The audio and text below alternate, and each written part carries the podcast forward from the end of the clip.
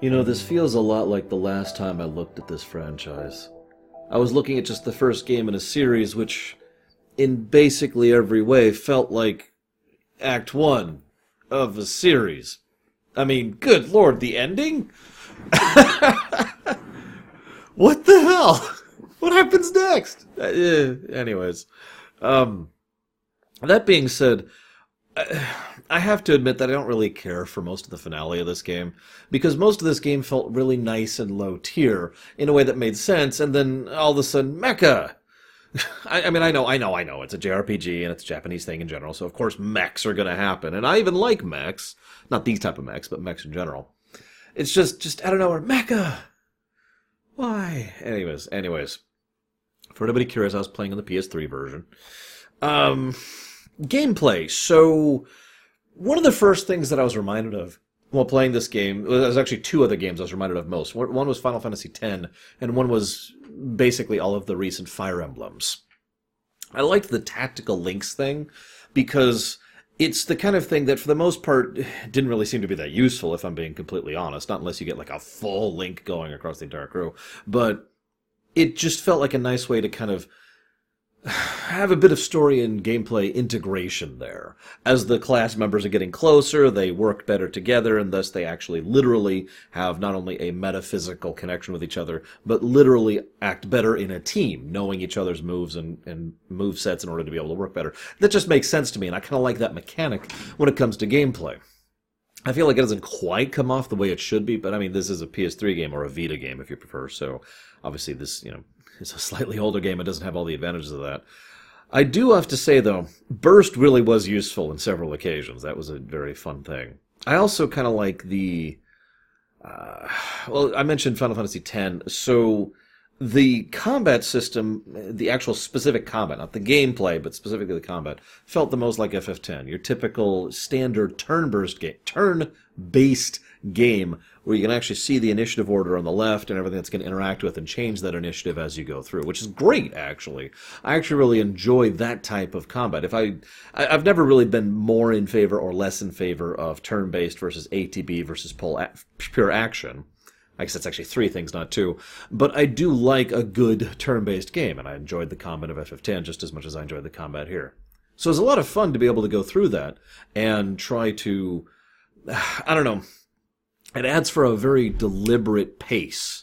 And the funny thing about that deliberation is that deliberation is decided entirely by you the player. You decide exactly how fast everything goes. If you start to memorize where all the menus are, and of course you have the little shortcuts you can do that, you know, so any given turn can go very quickly, or you can just pause and sit for a moment and think, which is one of the benefits of anything that happens to be turn-based. It's just a nice little thing, and I enjoyed that. But I mentioned the FF10 thing as well, because I got this really weird vibe. Like the whole game, I had that kind of you know, FF10 kind of a thing. And then Valimar shows up, and we start fighting with Valimar, like right at the end. And it's like, wow, this feels exactly like if I had just summoned something as Yuna in, in FF10. I honestly wonder if any of that was a deliberate parallel or if that was just something that happened as a consequence. I have no idea. I just wanted to comment on that because it was interesting. I do have to say, by the way, um, I, I'm really curious if anybody else who's played this game leaned as heavily as I did on buff food, which I used constantly because and your strength goes up. Although really the big one was speed. Speed was just king in this game. I also I didn't actually get to try this out fully because I didn't have the time to really spend to get all the gear in order to make this work properly. But I've told that you can get a full-on evasion tank thing going if you have use insight along with a bunch of other casting uh, or excuse me, a bunch of other equipment that pushes your evasion. I like it, it has that those options. Um I also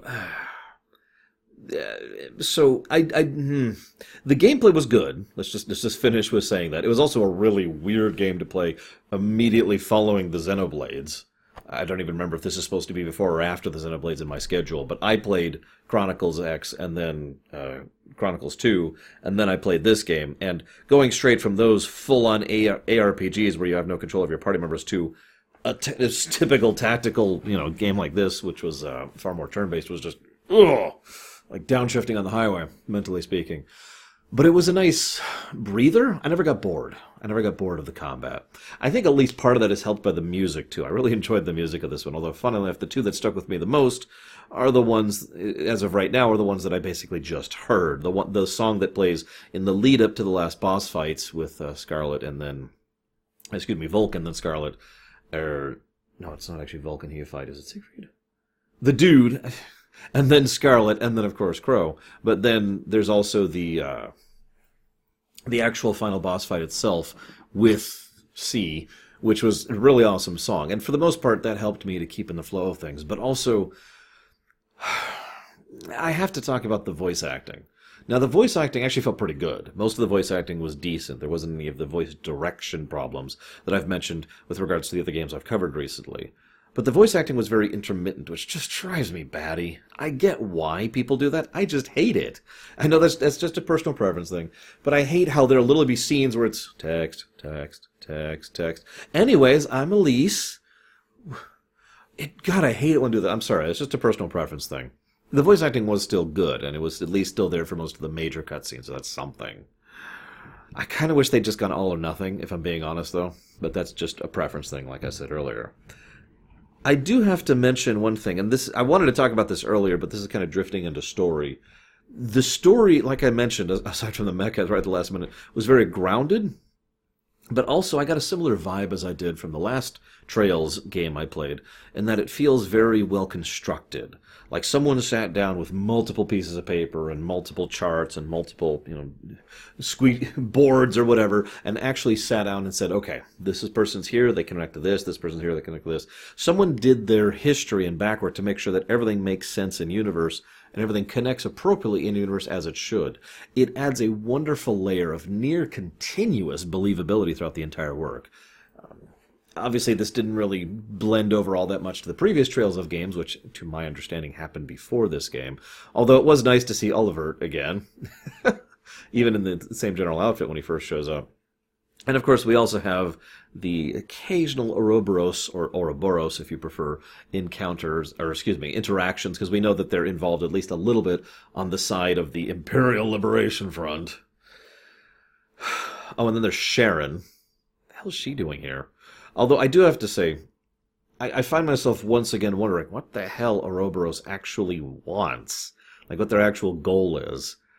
Now, I don't want to spoil future things on this one, and again, I haven't played two or three or four of this series, of this particular section of this series of the of the Cold Steel series, but huh? Moving on. First thing I want to talk about is I like how the factions in this game are all portrayed as just different political factions. In other words, there are if I don't know, there's there's something wonderfully believable about it. It is a group of nobles the uh, well that's actually it's, it's Osborne and his crew the Greens who are so insistent on trying to ensure the greater populace and ensure the prosperity of the people basically at any cost even if it means war with France. Oh I, I mean sorry sorry. Look I'm sorry. I cannot help but think of osborne as Bismarck I'm really curious if anybody else has come up with that connection because to me it was so obvious I feel stupid for even mentioning it um, they even call him the Iron Chancellor. In fact, I think actually at one point they called him the Iron and Blood Chancellor, which is Bismarck, and the guy who really wants to better his people and better the common people at any cost, at a cost of blood and war and you know realpolitik. Hello, anyways.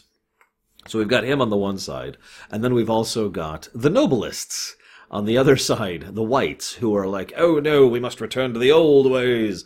And it doesn't help that almost every single higher ranking member of the Nobilists faction, the ILF side, that we see is someone who is um, a horrible person. like almost all of their motivations are extremely selfish or personal or just because they want to be back at the top of the heap. It's it's oh, in many cases um, Duke Cayenne is probably my favorite example of this they literally just want to be back in the position they used to have to, to maintain the power and the traditionalist strength of the noble class. And the classism is severe.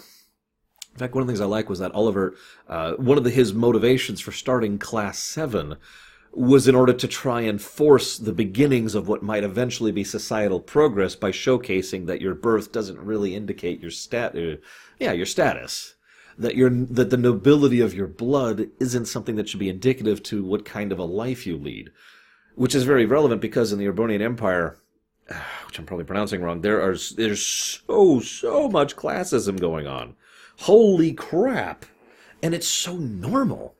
That's the really interesting thing because based on what I saw in Trails of the Sky, the previous game that I covered, and based on what I've seen in this game, it feels like this is one of the only holdouts of that kind of mentality, of that truly caste-based uh, tiered system of, of status when it comes to whether you are noble blood or common blood. I say caste, that's not actually accurate, but it's very similar to that. You know, you are high birth or you are low birth, period.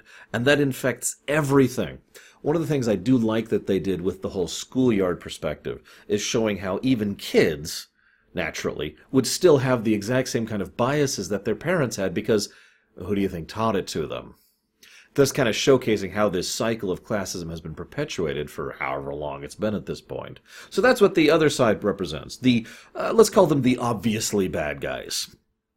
I do have to mention, though, uh, from what I understand, because obviously I do research for these things, uh, from what I understand, they don't really showcase a whole lot of the actual Noble Alliance or presentation of that um, until more later. Like that really becomes a thing later on.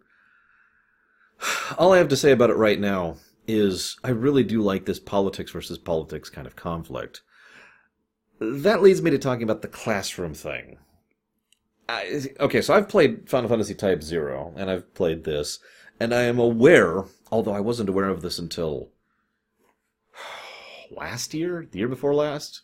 It's it's fairly recently in my life that apparently the whole class thing, the the school thing, is a really common storytelling trope over in Japan. I was unaware of this. I have only to to date encountered three examples of this, counting this one. But having uh, having studied this and having been told about this, I actually asked my sister, who's far more prolific when it comes to both manga and anime, about this. It is an extremely common storytelling trope to the point where there's actually quite a few fan uh, concepts as well, centered around you know what here's such and such, but in school, you know that kind of a take on things.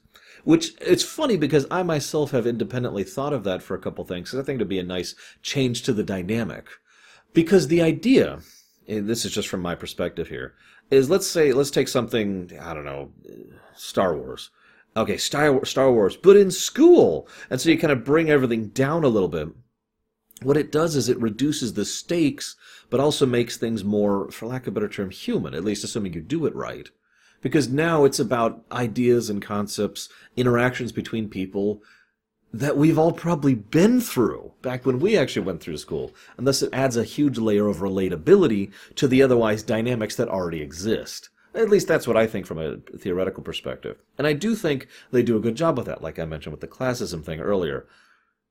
But at the same time, just like with Type Zero, it's a class who, of superpowered dooms who know how to use their orbals very well. I mean, there's a reason we all have the red jackets, right? It's because we're the ones who are best attuned and therefore basically can be the best in combat. Okay, ex- excuse made, I get it. But at the same time, the amount of combat prowess we per- portray throughout the course of the game, I don't know, it loses me somewhere along the line. I know that it's a military academy, I get it. It's just I'm not into watching girls and in short skirts fighting giant mechas. I, that's just not my. That's not my. I'm not that demographic. I, I, suppose the nicest way to put that. Coffee, right? So it it just it was an interesting perspective, but it just kept losing me. The narrative just kept losing me because it, it would go back to class. Or I'm well, actually, no, that's not true. It would go away from class. The class perspective was the most interesting parts to me. I know that sounds so strange given what I just mentioned, but the moments where you have the like the, the connection missions or whatever they were called between people, or you could go, I mean, the concert, right?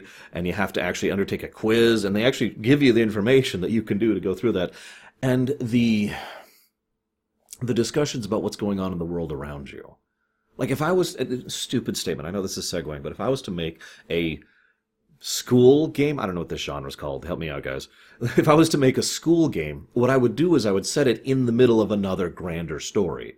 And so the people in this school read reports or hear from things or are affected by what's going on, but the focus of the game is always on the school. And so we hear reports about the attack and, and the, the capturing of the miners, or we see uh, information about, or, or, maybe like one of the, the kids shows up at school and is very quiet because their parents just died as a consequence of being sent to the front, front lines, or maybe one of the villages was attacked, or it was a counterterrorism attack by the element, blah, blah, blah, blah, blah. There's so much you could do with that by keeping the focus here and seeing not the events themselves, but how the people, the kids, more specifically, the teenagers, react to these events. I think there's some potential there.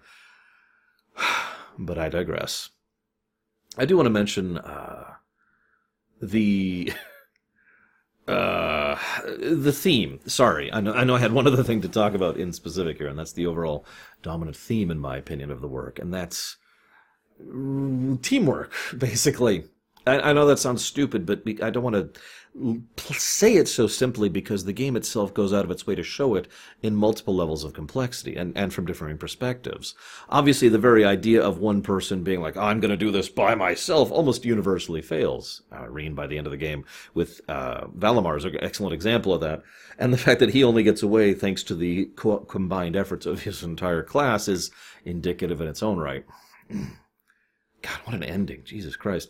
Um, I do legitimately want to ha- find out what happens next, but I've decided not to read up on it. So, anyways, but uh, let's talk about Osborne because uh, because I feel like there's three uh, best perspectives when it comes to the mentality of teamwork here. Now, Osborne is the easiest one because he is basically the opposite of teamwork. He is believing in supreme centralized power. We will make a more powerful, unified, centralized power, and this will all be under the great empire. We will. And he's not evil. I don't want to say it like that, but the man is absolutely ruthless in his pursuit of it. And, well, I do like how he bloodlessly manages to conquer several areas, bloodlessly, by managing to instead use political and economic pressure in order to kind of force people into treaties and signings, what like that. It's interesting to see that kind of form of conquest being presented in a game like this. It's something you almost never see when it comes to fiction in general. But he's still having the absolute, I mean, the Civil War basically starts with his death, right? Obviously I don't know this for certain because the, the, Civil War would have started after this game ends, but by all accounts, with his death, it's over now. See, that's the problem with such a centralized power base. It is, in fact, the exact same problem that happened with Bismarck historically and the Prussians, because with Bismarck removed from the position of power, well, that whole web of alliances and interactions and the incredibly interesting, intricate setup he had completely fell apart because it no longer had someone as intelligent and driven necessary to drive it. This is, of course, then the problem of the individual. This actually even applies in a gameplay perspective. How many of you guys have done a single character challenge in an RPG? I have. I love doing that. But what makes it so challenging is you have one point of failure. You screw up, you get hit by a doom spell, or you happen to not do well enough, or you, you misspell or miscast or whatever, and something goes wrong, you're dead. There's no recovery possible because there's no one else to recover you. Make sense? And it's the same idea on the, the macroscopic scale here. Forgive me for borrowing that term. It's the same thing with regards to the political scale. This this empire is screwed without Osborne, by all accounts. I don't know if this is true, but I certainly predicted as such, which of course leads me to the nobles. Now the nobles, they're kind of I like to call them the perversion of a concept. And I hate to use that word because usually it means something more sexual, but what I mean is taking something and then perverting it in a way that it isn't supposed to be, more or less the literal uh, definition of the word. In other words, they there's all the noble families that all function as the ones who are funding this whole uh, Imperial Liberation Front, you know, the Noble Alliance thing. But they're not actually a team. They look like they're a team because it's a group of people working together, but that's not a team. That's that's a group or a mob at worst. Instead, all of them seem to be almost moving in total contradiction to each other to the point where they're actively getting in the way of each other's problems, thus being the, uh, well, not the opposite of teamwork so much as the perversion of teamwork, like I said. The exception to that, of course, being C and Scarlet are probably the only two who really actually had anything close to actual legitimate teamwork, and both of them are terrorists who want to take down Osborne because he's wrong, yo. Not that I don't understand their point, it's just. but that brings us to the class, Class 7 themselves, who, especially depending on your, your interactions throughout the game, can be made into a real team, a group of people who actually are in sync with each other and work to cover each other and benefit each other. Because that's the whole point of teamwork. There's really two points to teamwork. You do what they can't, so you cover a wider base of either utility or ability or capacity or whatever, and you now help them when they fail. Multiple points of failure, right? I mean, eh, to, to stretch this analogy into architecture, imagine for a moment if there was a building that had a single, singular pillar, one pillar right in the middle of it, no walls. So it'll stay there as long as nothing happens to that pillar. But if, that, if something happens to that pillar, but a real team is one that has multiple pillars or walls, as you as you prefer, in order to be able to keep that roof upright. And I really like how Class Seven actually managed to showcase that throughout the course of the game. Indeed, if, if anything, I find myself wondering if they're going to do anything with Class 7 in the future, because if you were to ask me my opinion, which you didn't, of course, but I mean, you're watching this video by this point, so I assume you at least are curious, I would say that Class 7 has basically finished their character arc for the most part. Rean hasn't. Rean is obviously main character material. I mean, he's even got the whole I am the Awakener and hidden power thing that I have no idea what's going on with that. But most of the Class 7 has basically gone through their arcs and reached the point where they are now a cl- conclusive team. So, what's next at that point?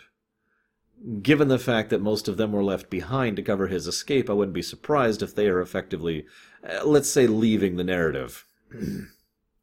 Anyways, I really do uh, find this whole series fascinating because, in many ways, it's endemic of its time I can't tell you how many scenes where I actually started to get a little aggravated, despite being interested in the story and enjoying the gameplay, because uh, let me use a recent example because you know I just beat the game.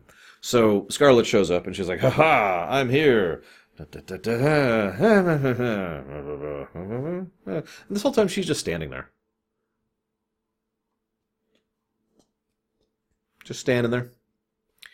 Oh, oh, we're ready to fight though. Okay, and now we're ready to fight. Nope, nope. Hang on, we got to talk a little bit more. Like, I'm reminded of Golden Sun, as weird as that may sound, because it just it feels like a lot of scenes. Uh, the pacing, uh, the specific pacing of the individual scenes, just feels off to me. And at the same time, there's a lot of points at which people well, it's kind of the Xenosaga problem. I've mentioned this before, where people will say a little bit too much because they don't because the, the the people making the game didn't have any other tools to get across exactly what people were thinking. They didn't really have facial animation yet. They didn't really have much of the actual physical animation beyond the basics.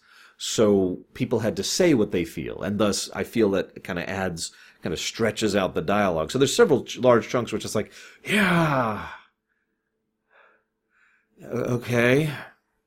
Let me give you a direct example during uh, I mentioned there was a song I really liked. It's the one that plays when the faculty staff takes out the two tanks. This is right towards the, the lead up to the final battle, or the final battles, I should say. And it's like, oh man, this song is awesome, and I'm getting pumped. And they're out there, and they're like, yeah, we're gonna wreck stuff, and there's some good dynamics. And then the scene goes on and on and on and on and on.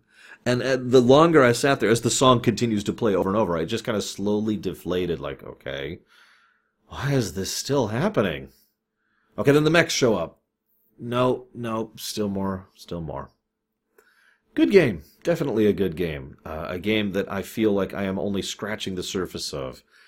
I hope I remember to label. I'll, I'll, make a note to myself to label this properly right after I finish this. But otherwise, all I can say is that I hope you enjoyed this outsider's perspective on this, and I'll see you next time.